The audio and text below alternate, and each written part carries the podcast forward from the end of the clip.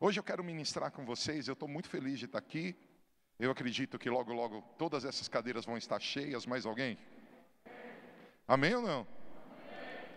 Porque Deus é bom, nós tiramos muitas cadeiras, viu, queridos? Muitas. Então, pelo que a gente tinha normalmente, é, muitas pessoas estão conectadas pela internet, alguns porque realmente não podem estar aqui, fazem parte do grupo de risco, outros por outros fatores. E nós queremos que todos sejam abençoados. Mas eu hoje queria compartilhar algo com você, que é sobre esse tema: caminhar por fé, romper com limites e medos. Nós vamos entrar em um novo tempo, nós estamos em transição agora. Nós estamos vivendo uma transição de uma pandemia, de uma crise, para um novo tempo. Como muitos estão falando, nós vamos entrar num novo normal.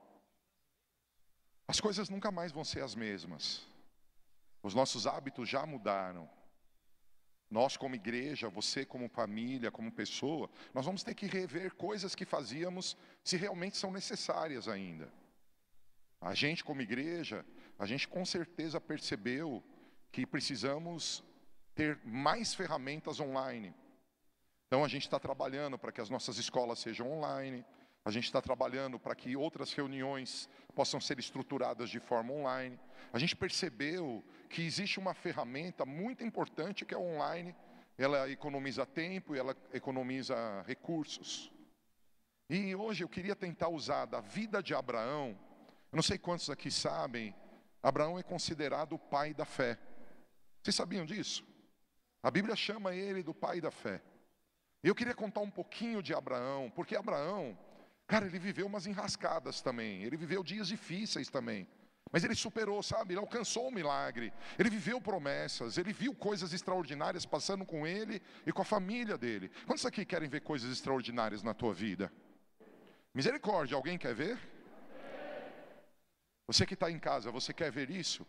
Então eu quero usar um pouquinho, eu vou usar dois textos do Novo Testamento.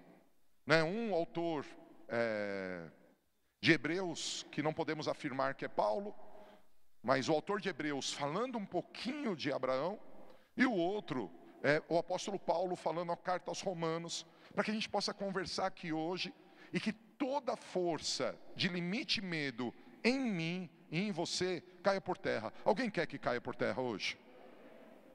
Vamos lá, Hebreus capítulo 11.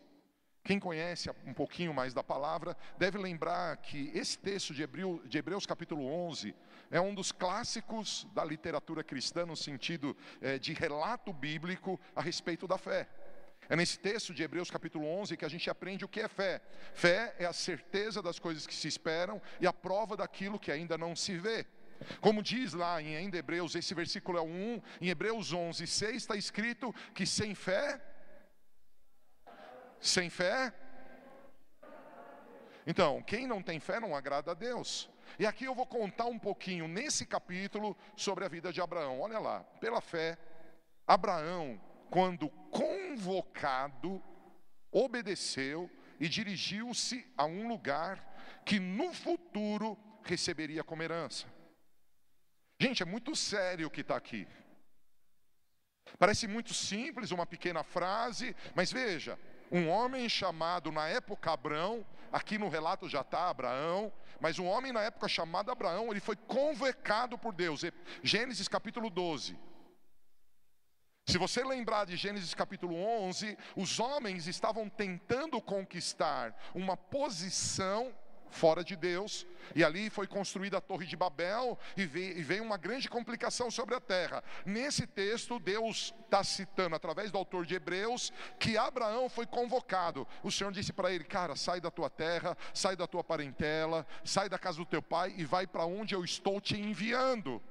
Ele foi convocado a isso, e a Bíblia diz que ele obedeceu e dirigiu-se a um lugar que no futuro receberia como herança embora não soubesse para onde estava sendo dirigido. Veja que doideira, ele saiu de onde ele estava, sem ao menos saber onde chegaria, mas ele fez isso por causa de uma convocação celestial. Ele foi obediente a algo que tirou a segurança terrena para levar ele para uma promessa futura. Quem está comigo? Veja, o texto continue. Primeiro, ó, o primeiro versículo que estou lendo, 8, fala que pela fé. O segundo versículo 9 diz: mediante a fé, peregrinou na terra prometida como se fosse terra estrangeira. Agora, olha que interessante esse momento. A Bíblia diz que ele foi convocado e disse sim. Dá glória a Deus. Diz comigo: toda convocação de Deus para mim, ele certamente ouvirá sim. Quem é que diz sim para Deus? Mesmo que ele não te mostre o que é, quem diz sim para Deus? Nesse texto, ele diz que mediante a fé, ele caminhou no lugar que era dele, na promessa, mas ele não, não se apegou àquilo, nem parecia que era promessa. O texto fala, ele habitou ali como se fosse uma terra estrangeira. Cara, isso é extraordinário. Se você pode, diga comigo assim, você na tua casa e você aqui, diga comigo assim: quando Deus é minha prioridade, nem a promessa tira o meu foco. Eu não sei se você pegou isso, você pegou? Quando você tem fé em Deus, quando Deus é prioridade para você, querido, nem a promessa chama mais a tua atenção do que Deus. E aí o texto continua. Habitando em tendas, assim como Isaac e Jacó, herdeiros com ele da mesma promessa. E olha por quê.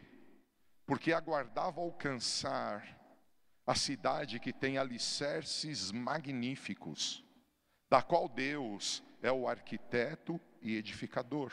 O que esse texto está dizendo? Esse texto está dizendo de um homem que ele tinha uma visão do futuro muito louca, um homem que tinha uma esperança em Deus maior do que todo mundo, um homem que tinha, maior do que todos da sua época, um homem que tinha assim, cara, o que Deus tem é extraordinário, o fundamento que Ele tem para a minha vida é algo glorioso, o que Deus tem para a minha história é tremendo. Eu queria que alguém de fé aqui ficasse de pé. Se você está na tua casa ou está aqui, se alguém de fé ficasse de pé. E se alguém que tem fé, que ficou de pé, declarasse assim: Eu sei que o que Deus tem para mim é glorioso, é poderoso, é maravilhoso. E se alguém crê, dá um glória a Deus. Por isso, levanta a tua mão e diz assim: Por isso não importa as circunstâncias atuais, não importam. O que importa é que o meu Deus está aqui, e eu creio nele, e certamente chegarei lá. Olha para quem está do teu lado aí, mesmo à distância, fala assim: Deus tem algo glorioso para você. Fala para outra pessoa: Deus tem algo glorioso para você. Quem aqui que está comigo aí em casa ou aqui no templo e está crendo que Deus ainda em 2020 tem algo glorioso para você? Vamos aplaudir ao Senhor pelo que Ele fará? Pode sentar um pouquinho. O texto não termina e o texto inclui a esposa. Por meio da fé, da mesma forma, olha que lindo.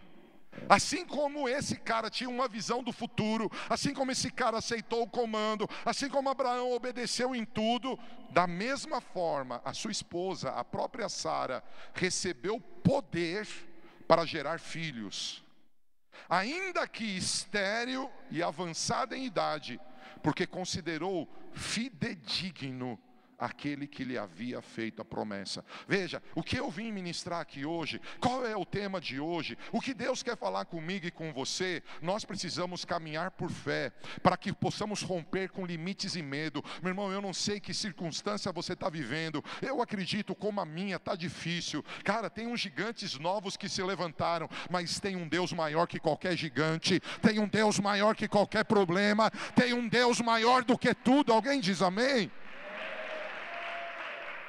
Quando eu leio o texto que nós já lemos, de Hebreus, capítulo 11, do versículo 8 até o último versículo ali que eu não lembro, o versículo 11, eu aprendo o quê? Que pela fé, Abraão obedeceu, seguiu e enxergou, e aí recebeu milagres. Vou repetir. Ele obedeceu, ele seguiu e ele enxergou obedeceu, seguiu e enxergou.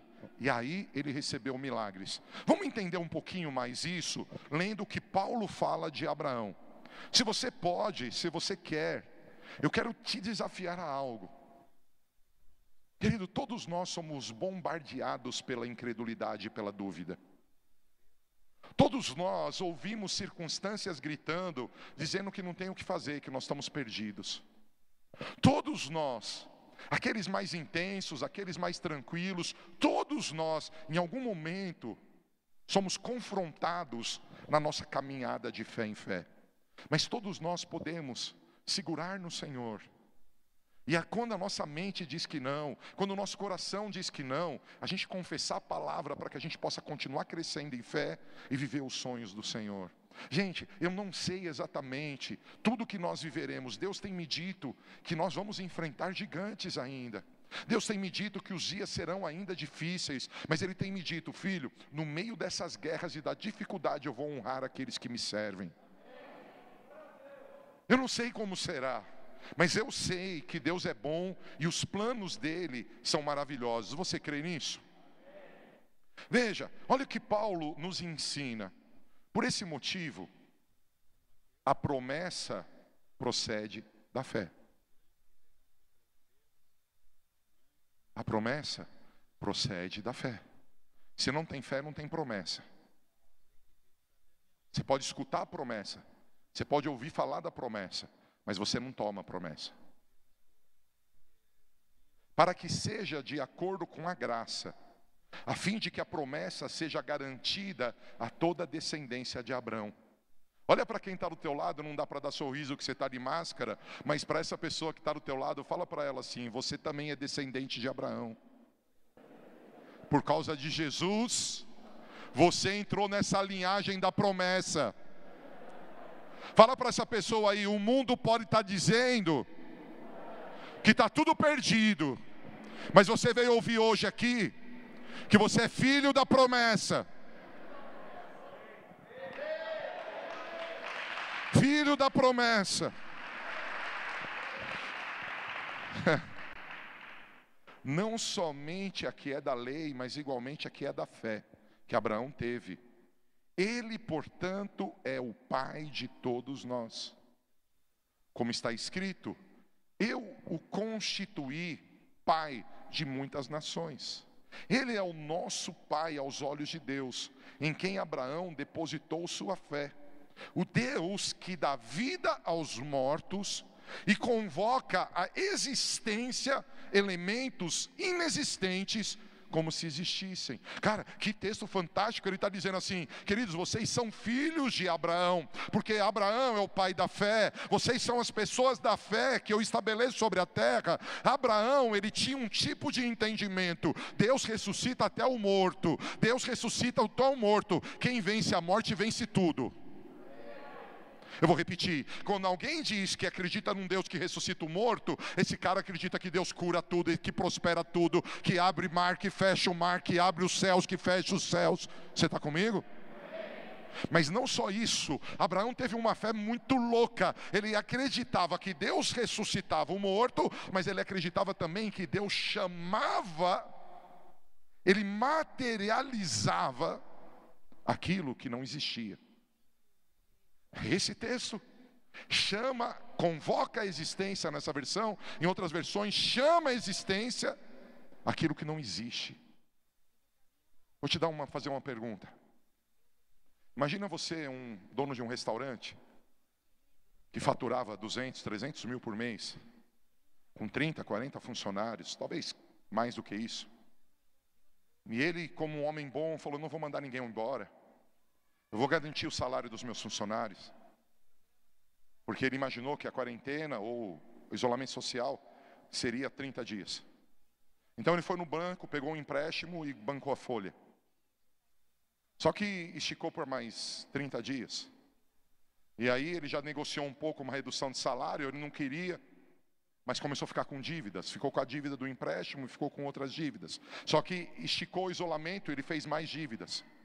E agora ele está devendo talvez o que seria três meses, porque os juros, quando a gente pega um recurso, por mais baixo que seja os juros, os juros sobre aquilo que a gente toma, muitas vezes pune o nosso lucro por meses. Pune o nosso lucro por meses. Imaginem que esse dono do restaurante está falido. Está falido. Não tem como sair da falência. Agora, quando acabar, e os restaurantes que ainda não podem funcionar sem ser por delivery, mas quando ele. Imagine que existem restaurantes como uma churrascaria. Hum, meu, é complicado churrascaria delivery. Alô, você está aí? Né? Você está lá na janela da tua casa, passa o garçom com o espeto. Não rola, né, irmão? Lógico, ele pode pôr um pedaço de monte de carne para você num pacote, te dá para você levar para casa. Mas é diferente. Então, uma churrascaria. Imagine que esse cara hoje está com uma dívida lá de 500, 600, 700 mil reais. Ele não tem crédito na praça porque ele atrasou a prestação do primeiro empréstimo que fez. Aos olhos humanos, não tem saída. Pela fé de Abraão, Deus convoca a existência que não existe. Cara, não tem como pagar essa conta. É impossível do jeito humano, não tem saída, não tem empréstimo para isso, não tem linha de crédito para isso, não tem parente rico para ajudar. Mas existe um Deus que cria coisas que não existem. E eu estou profetizando aqui, irmãos, gruda em Deus porque Ele vai fazer coisas que você nunca imaginou que existissem. Ah, eu acho que eu estou diante de pessoas de fé. Deus vai fazer coisas que você não está preparado para perceber, para agarrar, para experimentar. Você está comigo? Eu quero afirmar para a igreja: o meu Deus não diminuiu o poder dele por causa do Covid, o meu Deus não diminuiu o poder dele por causa do problema econômico, ele é grande. Vamos aplaudir mesmo e bradar a ele. A tela. A tela 6 que eu coloquei diz que o nosso amigo Abraão, ele obedeceu, seguiu e enxergou. Por isso ele recebeu os milagres. E agora eu e você estamos lendo algo que Paulo fala de Abraão, que Abraão ele tinha uma fé louca, uma fé que acreditava que Deus ressuscita os mortos e uma fé que ele chamava existência o que não existe. Agora veja o relato de Paulo sobre o que Abraão viveu. Abraão, crendo, esperou. E aí a gente não gosta. Ninguém gosta de esperar. Quem aqui já comeu bolo quente porque não queria esperar? Não, levanta a mão, vamos confessar o pecado da gula aqui. Onde Wagner pregou, eu fiquei, Jesus, eu entrego esse espírito de gula nas tuas mãos, eu não quero ser guloso. Está tendo uma série detox dos jovens. Eu estava ouvindo a pregação, falei, pai, quem falou para o Wagner os meus problemas? Mas Deus liberta. A Bíblia diz que Abraão, crendo, esperou contra todos os prognósticos desfavoráveis. Irmão, se você ligar qualquer noticiário na internet ou na televisão, você vai escutar que ninguém presta, quer, ser governo, quer seja governo federal, governo estadual, governo municipal, ninguém presta. Você vai escutar que a economia quebrou, que tem não sei quantos milhões de desempregados, que o divórcio aumentou no Brasil. Você vai escutar que o negócio está feio, mas eu quero dizer para você, igreja, espere em Deus que Ele vai te surpreender. Eu vou repetir, igreja, espere em Deus porque Ele vai fazer algo glorioso. O problema é que a gente não gosta de esperar. A gente não gosta de esperar. Abraão crendo, por causa da fé, ele creu, ele creu, então fé, esperou contra todos os prognósticos desfavoráveis, tornando-se assim pai de muitas nações, como ficou registrado a seu respeito, assim será a sua descendência. Queridos, lembra um pouquinho, Abraão tinha uma esposa estéril, e a promessa dele é que ele seria pai. A mulher do cara é estéreo e Deus fala: Você vai ser pai de nações. Então Abraão falava assim: Deus ressuscita morto, e mais que isso, ele chama existências coisas que não são como se já fossem. Essa mulher estéreo aí vai ter filho, você está aí? Eu não sei como você vai se comportar hoje, eu não sei como você vai se comportar nesse tempo. O que eu estou pregando aqui, eu já coloquei para você na tela 1. O que eu estou pregando aqui, que é, de, é tempo de caminhar por fé, rompendo com limites e medos, porque Deus tem algo glorioso para a tua vida hoje. Abraão crendo, esperou contra todos os prognósticos desfavoráveis. Olha o que diz o versículo 19: sem desfalecer na fé. Abraão não desfaleceu na fé. Abraão não deixou a circunstância tocar na fé que tinha. Abraão não permitiu que os nãos que ele ouviu, os prognósticos desfavoráveis, fizessem a fé dele retroceder. Sem desfalecer na fé, reconheceu que seu corpo físico perdera a vitalidade de outrora. Ele, perce... ele continuou com fé, mas ele não foi aquela fé louca, vazia. Ele falou: Ih, estou velho. Deus vai fazer. Mas eu fiquei velhinho. Eu estou perdendo a vitalidade. Deus vai fazer, eu creio. Mas eu reconheço os meus limites. Eu não tenho mais virilidade como homem. E a Bíblia diz que sem desfalecer na fé, ele já tinha cerca de 100 anos de idade. E a mulher dele, o ventre da Sara, não tinha vigor do passado. A circunstância, o envelhecimento do corpo, o envelhecimento, o problema permanente, o problema que não passa, não fez com que ele desfalecesse na fé.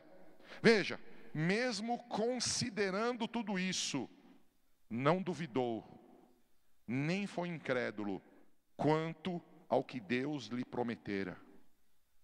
Eu quero declarar pelo poder do nome de Jesus, toda voz do inferno que tocou a tua vida, toda voz do teu próprio coração que tocou a tua vida para dizer que não vai acontecer a promessa, seja quebrado hoje. Que não haja lugar na tua vida para dúvida, que não haja lugar na tua vida para dúvida, que não haja lugar na tua vida para dúvida. Alguém diz amém? Eu vou fazer uma pergunta aqui. Quem aqui nesse lugar tem uma promessa de Deus que ainda não aconteceu na tua vida? Você vai levantar a tua mão e você vai declarar em alta voz que você crê nessa promessa, que você não quer duvidar dessa promessa. Faz aí do teu jeito. Você aí na tua casa e você aqui, fala isso.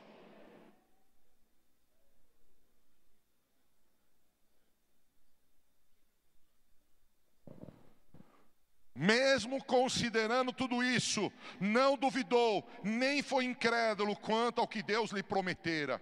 Pela fé, se fortaleceu.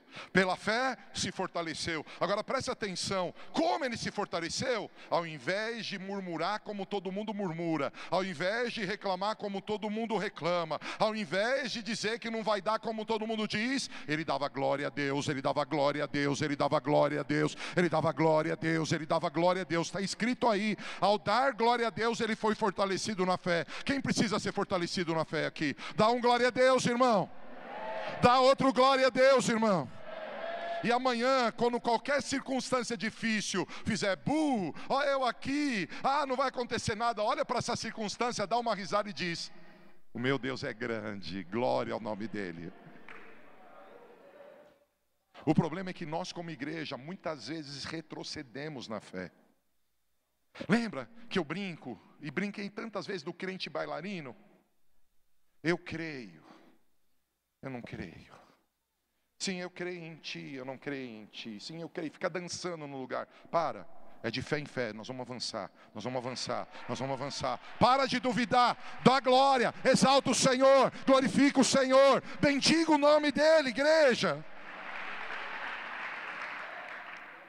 Ele se fortaleceu na fé, oferecendo glória a Deus, estando absolutamente convicto de que ele era poderoso para realizar o que havia prometido. Por essa razão, isso lhe foi atribuído como justiça. Queridos, existem coisas que eu já vivi, certamente você já viveu, que pareciam que não tinham saída. Parecia que a gente estava ali no final do túnel, e agora? Eu não vou conseguir. Não tenho o que fazer. Nós já tivemos momentos, eu não sei você, na minha vida, na minha família, nós já tivemos momentos que parece aquela mulher, eu esqueci o nome do cara, misericórdia, de Jó. Parece a mulher de Jó falando, sabe?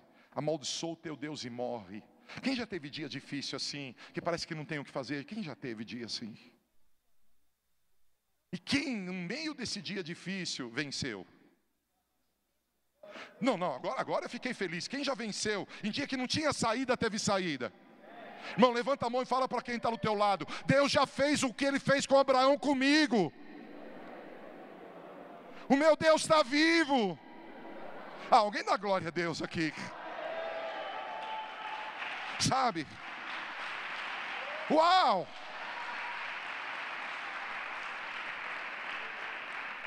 Aos olhos de Paulo, pela fé, Abraão teve expectativas. Pela fé, Abraão perseverou, esperou. Pela fé, Abraão não duvidou, duvidou, desculpa, não duvidou. Pela fé, Abraão cresceu, desculpa, Abraão cresceu na fé, glorificando ao Pai. Vamos fazer um comparativo? Na tela 6, na ótica de Hebreus, Abraão obedeceu, seguiu e enxergou, por isso ele recebeu os milagres. Na ótica de Paulo, em Romanos, ele teve expectativas, ele perseverou, teve paciência, ele não duvidou e ele cresceu na fé, glorificando o Pai. Gente, vamos aprender com Abraão. As circunstâncias estão difíceis para todos nós. Irmão, eu não sei você. Se as decisões que eu tomo influenciam a minha família, imagine as decisões que um governante toma. Imagina a decisão de um proprietário de uma empresa com 3 mil, 4 mil funcionários, que poderia falar: Quer saber, eu vou vender tudo e vou morar num país de primeiro mundo, onde eu vou ficar tranquilo. Imagina como fica a cabeça de pessoas, que a decisão dessas pessoas influenciam centenas, dezenas, centenas, milhares. Nós estamos vivendo dias difíceis para todos. E é tudo muito louco, ao mesmo tempo que faz fila aqui na porta, porque pessoas não têm o que comer. Foi o shopping abrir quatro horinhas por dia que fez fila no shopping, porque tem gente precisando gastar. Olha que mundo maluco a gente está vivendo, gente. Eu não consigo entender. É, proíbe o carro de circular, faz rodízio. Depois proíbe de andar de pé no ônibus. Depois manda andar de pé no ônibus. Depois fala isso, fala aquilo. Irmãos, tá louco para todo mundo. Mas eu e você não somos todo mundo. Nós somos filhos da promessa. Nós somos filhos da fé. E nós não podemos, como todo mundo, murmurar, reclamar, amaldiçoar, criticar e cair nas mentirinhas do diabo, jogando um contra o outro. Esse está certo, esse está errado, esse é bom, esse é mal, para. Deus quer levantar uma geração poderosa que ama a todos, que ajuda a todos, que compreende a todos. Não importa se eu discordo de você, você de mim. Nós temos um Deus que é maior que eu e você juntos. Onde você quer chegar? Eu vou te explicar. Lembra que o tema dessa noite, o tema dessa noite, caminhar por fé, rompendo com limites e medos. Caminhar por fé, rompendo com limites e medos. Quando eu leio esse texto, que é a minha tela 15, não, desculpa, querido, eu pulei aqui. É aqui, tela 14. Quando eu leio esse texto, a Bíblia diz assim: Porque não me envergonho do Evangelho de Cristo, pois é poder de Deus para a salvação de todo aquele que crê, primeiro do judeu e também do grego, porque nele, no Evangelho, se descobre a justiça de Deus de fé em fé, como está escrito, mas o justo viverá da fé. Se você pode, levanta a tua mão e fala assim: Deus, eu quero viver da fé. Eu quero descobrir a tua justiça no evangelho que é loucura. Eu não quero pautar a minha vida nos paradigmas dessa sociedade, nos absolutos dessa sociedade. Eu quero ter como verdade absoluta a tua palavra, porque é na tua palavra que eu descubro a tua justiça. E eu quero que venha a tua justiça, em nome de Jesus. Quem diz amém? Para receber o novo, aquilo que Deus quer fazer nesse tempo. Precisamos romper com paradigmas, com sentimentos, com mentiras, medos que sentenciam nossas vidas, afirmando que nossas circunstâncias jamais mudarão. Eu creio que um cego pode enxergar, um morto pode ressuscitar, um pobre pode prosperar, um desempregado pode ter emprego, um casamento pode ser restaurado. Eu creio num Deus que é o mesmo ontem, hoje, eternamente faz milagres. Mais alguém? Existem vozes sendo hoje implantadas numa jogada satânica no mundo, separando gêneros, raças, credos. Hoje nós estamos enfrentando um paradigma muito esquisito, onde eu discordo de alguém, eu ser inimigo daquela pessoa. Hoje nós estamos vivendo um paradigma totalmente humanista, centralizando o homem um paradigma maligno. E eu quero dizer para você: Deus vai levantar uma geração poderosa sobre a terra e eu preciso entender com você que quando esses paradigmas, esses sentimentos, essas mentiras, esses medos, eles colocam na minha cabeça e no meu coração que não tem mais jeito, que as coisas não vão mudar, que o mundo é muito mal, que a desgraça nunca vai passar. Eu quero dizer para você que você está sendo bombardeado na tua fé, ainda que o mundo esteja todo caindo. Eu creio que Jesus vem gloriosamente e ele reinará sobre a terra.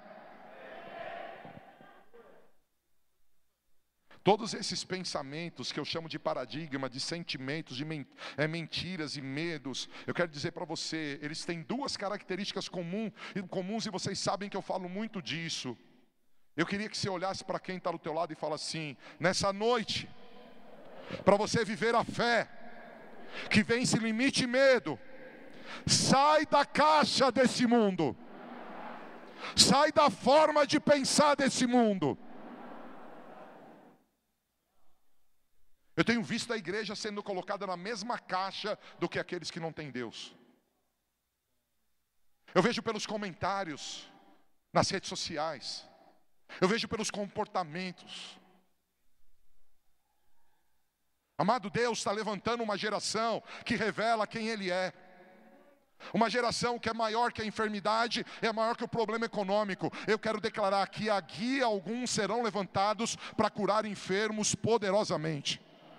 Mas eu quero declarar que alguns aqui serão levantados para mesmo pobre enriquecendo a muitos. Mas quando a gente entra na caixinha desse mundo, é uma caixinha de incredulidade, de desamor, de intolerância. Esse mundo está ficando chato. Eles querem dizer agora que eu não sou verdadeiramente amigo de pessoas de cor de pele diferente da minha. Quem são eles para me julgar? Agora eles querem dizer que todo homem é opressor. Pergunta para minha esposa, ela vai confirmar. Que eu não sou. Cara, o mundo está trazendo absolutos que são mentirosos. Há racismo? Certamente. Há pessoas racistas que precisam ser presas, porque racismo no Brasil é crime. Diante de Deus é pecado. Há machistas, um monte, tanto que o divórcio aumentou com o fato da pessoa ficar em casa. Mas isso não significa que todo mundo é racista, que todo mundo é, é machista.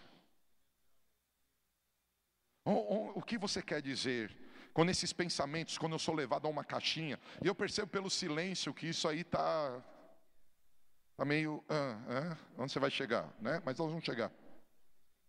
Esse tipo de pensamentos nos inibem de buscar uma alternativa de bênçãos, nos aprisionam em uma fortaleza de impossibilidade. Olha o que diz a Bíblia. Sabe, entretanto, disso. Nos últimos dias sobrevirão tempos terríveis. Aqui estamos nós. Não se iluda, os tempos são difíceis, mas não esqueça, Deus tem poder.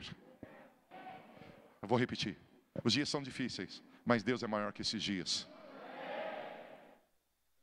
Os homens amarão a si mesmos, serão ainda mais gananciosos, arrogantes, presunçosos, blasfemos, desrespeitosos aos pais, ingratos, ímpios, sem amor, incapazes de perdoar, caluniadores, sem domínio próprio, cruéis, inimigos do bem, traidores, inconsequentes, orgulhosos, mais amigos dos prazeres do que amigos de Deus, com aparência de piedade, todavia negando o seu real poder. Irmãos, eu coloquei aqui uma foto simbólica de gente que acha que é maravilhosa, mas servem para agredir os outros. Essa turminha aí gosta de bater em todo mundo que entra no caminho dele, pouco importa quem seja.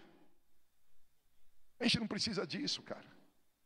Se eu não gosto da música que ele gosta, ele não precisa me bater. Se eu não gosto da roupa que ele gosta, ele não precisa me bater. Se eu não gosto daquilo que ele gosta de comer, ele não precisa me bater. Pouco me importa os gostos dele. Viva a vida dele, eu vivo a minha. Você está aí? Mas a Bíblia diz que a nossa geração é uma geração fechada em si mesmo. Eu escrevi aí de novo os paradigmas. Cara, que geração pobre, podre, suja, vazia. E infelizmente, essas forças estão tentando colocar a gente na mesma caixinha que eles. Estou fora. Eu e você, como diz Efésios capítulo 2, versículo 6, nós estamos assentados juntamente com Cristo nos lugares celestiais. Eu vou honrar meus pais, eu vou amar o meu próximo, eu vou ser tolerante, eu vou ser perseverante como Abraão, eu vou esperar na promessa. Eu sou filho da fé, eu sou filho da promessa. Eu tenho que pensar diferente. Quem está comigo? Irmãos, de verdade, quantos têm visto as pessoas amantes de si mesmo à sua volta? Quantos concordam que esse texto que acabamos de ler é como se fosse um, um, um esboço da nossa geração? Olha, eu escrevi aí, amante de si mesmo, gananciosa. Cara, pensa comigo, como um governador ou um secretário de saúde, no meio de uma pandemia, de uma desgraça, ele pensa em corrupção na compra lá dos aparelhos de respiração. Cara, misericórdia, cara. Nós estamos vivendo uma das maiores crises do mundo e o cara consegue fazer. Você viu os caras que acharam não sei quantos mil reais na casa dele? Que geração é essa, cara? Eu não sei se você sabe, desculpa, mas um cara famoso na segunda ou na primeira guerra mundial, eu não sei em qual delas, ao perceber que os soldados estavam morrendo, ele desenvolveu, acho que foi a penicilina. Ele descobriu lá na guerra, cara, ele descobriu a penicilina. Ele podia patentear a penicilina. Assim é que ele falou: se eu patentear vai ficar caro, porque alguma empresa vai ter que produzir e vender. Quer saber? Libera a fórmula, assim todo mundo é curado. Hoje, cara, se o cara descobrir a cura do Covid, meu irmão, ele vai fazer de tudo para ser caro, isso para ele ganhar dinheiro. Eu não sei se você está me entendendo. Esse, esse, tipo de malignidade quer colocar a gente numa caixinha e dentro dessa caixinha a fé não flui. Por quê? Porque a gente não a gente é desobediente a pai e mãe, a gente é ingrato. A gente é ingrato, cara. O cara ajuda você, o cara abençoa você, aí você tem uma opção melhor, valeu, estou indo, tchau, não sou mais teu amigo. Cara, é ingrato, é profano é sem afeição natural, é irreconciliável, é caluniadora, é uma, pessoa, é uma geração que não domina a si mesmo, não tem controle, não ama as coisas boas. Cara, isso aqui é a tentativa do diabo de abafar, abafar a fé da igreja. Quantos aqui querem sair dessa caixinha? Eu quero declarar que os paradigmas da nossa geração não são nossos. Por quê? Porque a mesma Bíblia diz do nosso paradigma. Mas o fruto do Espírito é amor, é alegria, que é o gozo, é paz, é paciência, que é longanimidade, é benignidade, é bondade, é fé, é mansidão, é temperança. Contra essas coisas não há lei. Quais são as marcas? Eu quero profetizar, querido, se você tem o sangue de Jesus correndo na tua vida, se você é coberto pelo sangue de Jesus, você é alguém amoroso, você é alguém alegre, você é alguém cheio de paz, você é alguém paciente, você é alguém generoso, você é alguém bondoso, você é alguém fiel, você é alguém manso, você é alguém de fé, você é alguém de domínio próprio, você é alguém humilde. Alguém diz amém?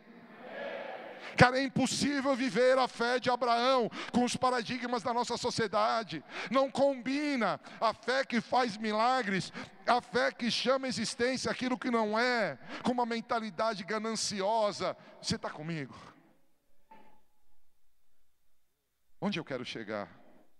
A Bíblia diz que a fé, eu já li isso, já falei, é o firme fundamento das coisas que se esperam a prova das coisas que se veem. A fé, gente, não é presunção. Fé não é confiança em si mesmo. A fé não é otimismo, tendência daqueles que consideram satisfeitos com o atual estado das coisas. A fé é a primeira dimensão do sobrenatural. Você pode ler?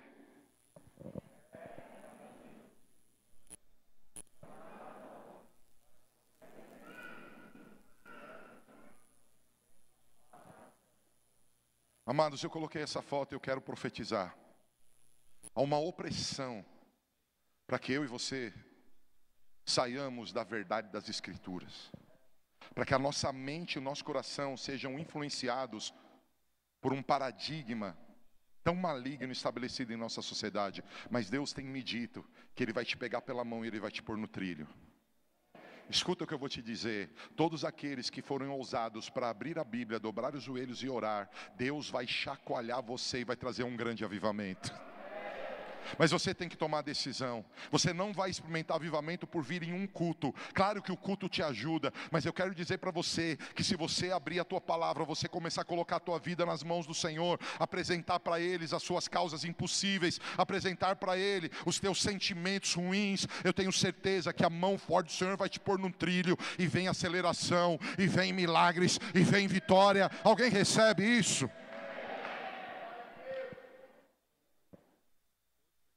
A palavra afirma que, como consequência, a fé vem pelo ouvir as boas novas, e as boas novas vêm pela palavra de Cristo. Por favor, as mentiras do diabo podem gerar dúvidas no nosso coração quanto ao que Deus diz. Assim, as verdades de Deus deixam de ser absolutas para nós. Leia o que está em maiúsculo, por favor.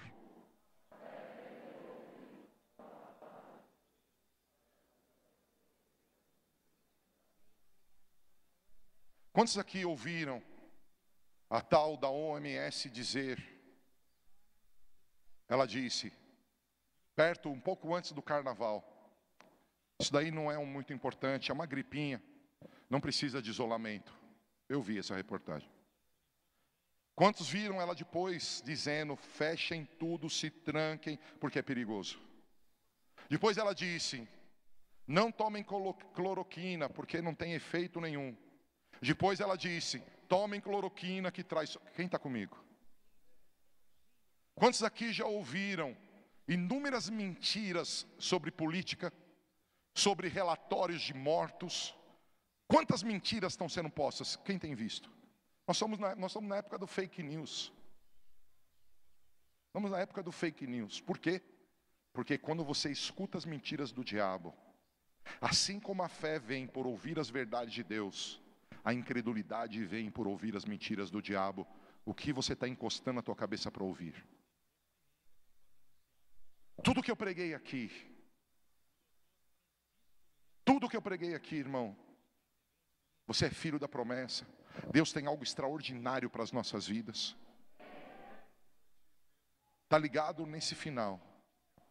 O que você vai ouvir? O que você está escutando? Como você está alimentando o teu espírito? Todos aqui devem lembrar, quando começou a quarentena, quando começou o isolamento social, quando nós recebemos o comando que não poderia ter culto público, eu tomei uma decisão, vou realizar estudos bíblicos diários, para que a igreja tenha acesso à palavra de Deus. Irmãos, muitos cristãos querem ser filhos da fé como Abraão e são analfabetos na Bíblia. Cara, mas eles sabem tudo, tudo da moda, eles sabem tudo, tudo, tudo das notícias das últimas, mas na verdade eles não têm profundidade nas Escrituras. À medida que você se aprofunda nas Escrituras, você cresce em fé para vencer. Amados, o diabo está nos enrolando, o diabo está mentindo para a gente, o diabo ele conta as historinhas que você está sozinho, que ninguém te ama, que isso, que aquilo. A palavra diz que Deus não muda, Deus está governando, Deus está fazendo algo glorioso, nós viveremos algo maravilhoso. Alguém vai viver comigo isso? Mas se você for bombardeado das vozes do inimigo, cara, não tem como você ter fé. Eu não estou dizendo, e eu, se você perguntar para os líderes da igreja que tiveram uma reunião comigo na sexta-feira, eu vou contar. Eu ando indignado, indignado com a postura do Supremo Tribunal Federal. Indignado. não pode fazer o que eles estão fazendo, mas eu não o amaldiçoo. Eu estou indignado, eu tenho orado. Chamei os meus filhos espirituais para orar e nós fizemos guerra, irmão, para dizer que o Brasil vai ter justiça, que ninguém vai manipular por causa de corrupção, por causa de interesses próprios. Nós fizemos guerra, guerra. Olha que loucura, irmãos. Eu estava na mesa da minha sala transmitindo a reunião pelo Zoom e nós fizemos guerra. Acabou a reunião, sabe o que aconteceu na minha casa? Explodiu a panela de pressão. Acabou a guerra, foi. A, a, Patrícia que trabalha em casa veio correndo, socorro! Começou a vazar para tudo que era lugar, porque explodiu aquele. A válvula voou para tudo que é lado, uma barulheira, cara, e para desligar o fogo voando aquele líquido quente para tudo que era lugar. Ouça, o diabo é real, o diabo está tocando em artistas que vocês amam e idolatram, músicos que vocês amam e idolatram, em livros que vocês amam e idolatram, mas nós temos uma Bíblia que não muda, ela é a nossa base. Nenhum autor moderno, nenhum pregador moderno pode calar essa palavra, igreja. Até pastores têm saído da verdade. Olha, meu irmão, eu não tenho nenhuma aliança com o presidente Bolsonaro, nenhuma aliança com o governador Dória, nenhuma aliança com o prefeito Bruno Covas. Eu oro pelos três diariamente e eu quero dizer para você: quem fez corrupção tem que ser preso, não importa quem seja. Quem estiver mentindo tem que ter impeachment, não importa quem seja. Mas eu quero dizer algo para você: o que basta para mim e para você é a verdade da Escritura. Mas se você fica lá assistindo o noticiário o dia inteiro, você fica na internet vendo as pessoas mostrando seus super carros, suas super casas, os seus super corpos, como você vai crescer em fé, filho? Hoje nós temos uma geração, o paradigma dela é cheio de mimimi. Dá uma olhada aqui, ó. O mesmo copo. Pessoa de fé diz: Olha, ele está meio cheio. O incrédulo diz: Ah, ele está meio vazio. A nossa geração diz: Esse copo está me ofendendo.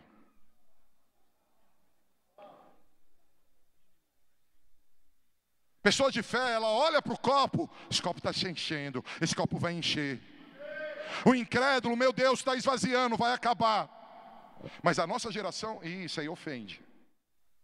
Vamos deixar de ser pessoas de mimimi, irmão? Vamos parar de ser de mimimi. Deus quer levantar uma geração poderosa que vai ajudar todos, que vai amar todos.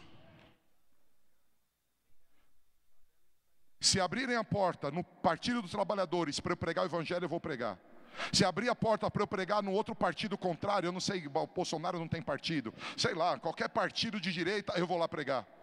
Cara, nós temos que parar de cair nessas mentiras do diabo que estão dividindo a igreja. A igreja tem um cabeça, a igreja tem uma palavra. A Bíblia diz: há um só Deus, há um só Espírito, há uma só palavra, há uma só verdade. Igreja, volta para a palavra.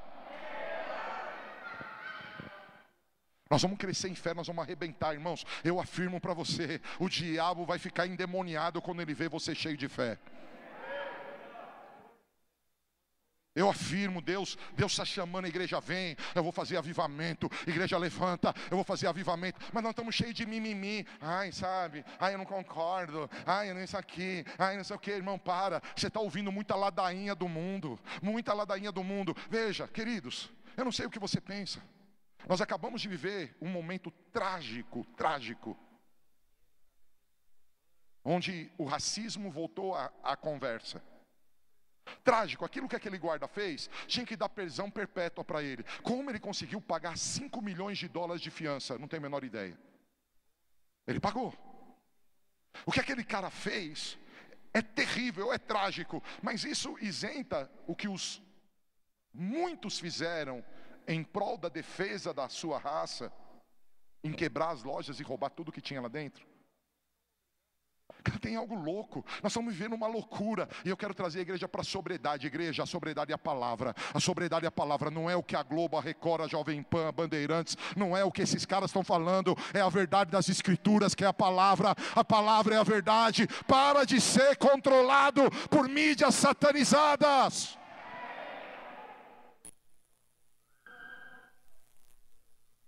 Irmãos, eu não sei se eu estou gritando muito. Acho que estou. Mas eu estou precisando de vocês comigo. Eu estou precisando de uma igreja que diz: sim, nós vamos voltar para a palavra.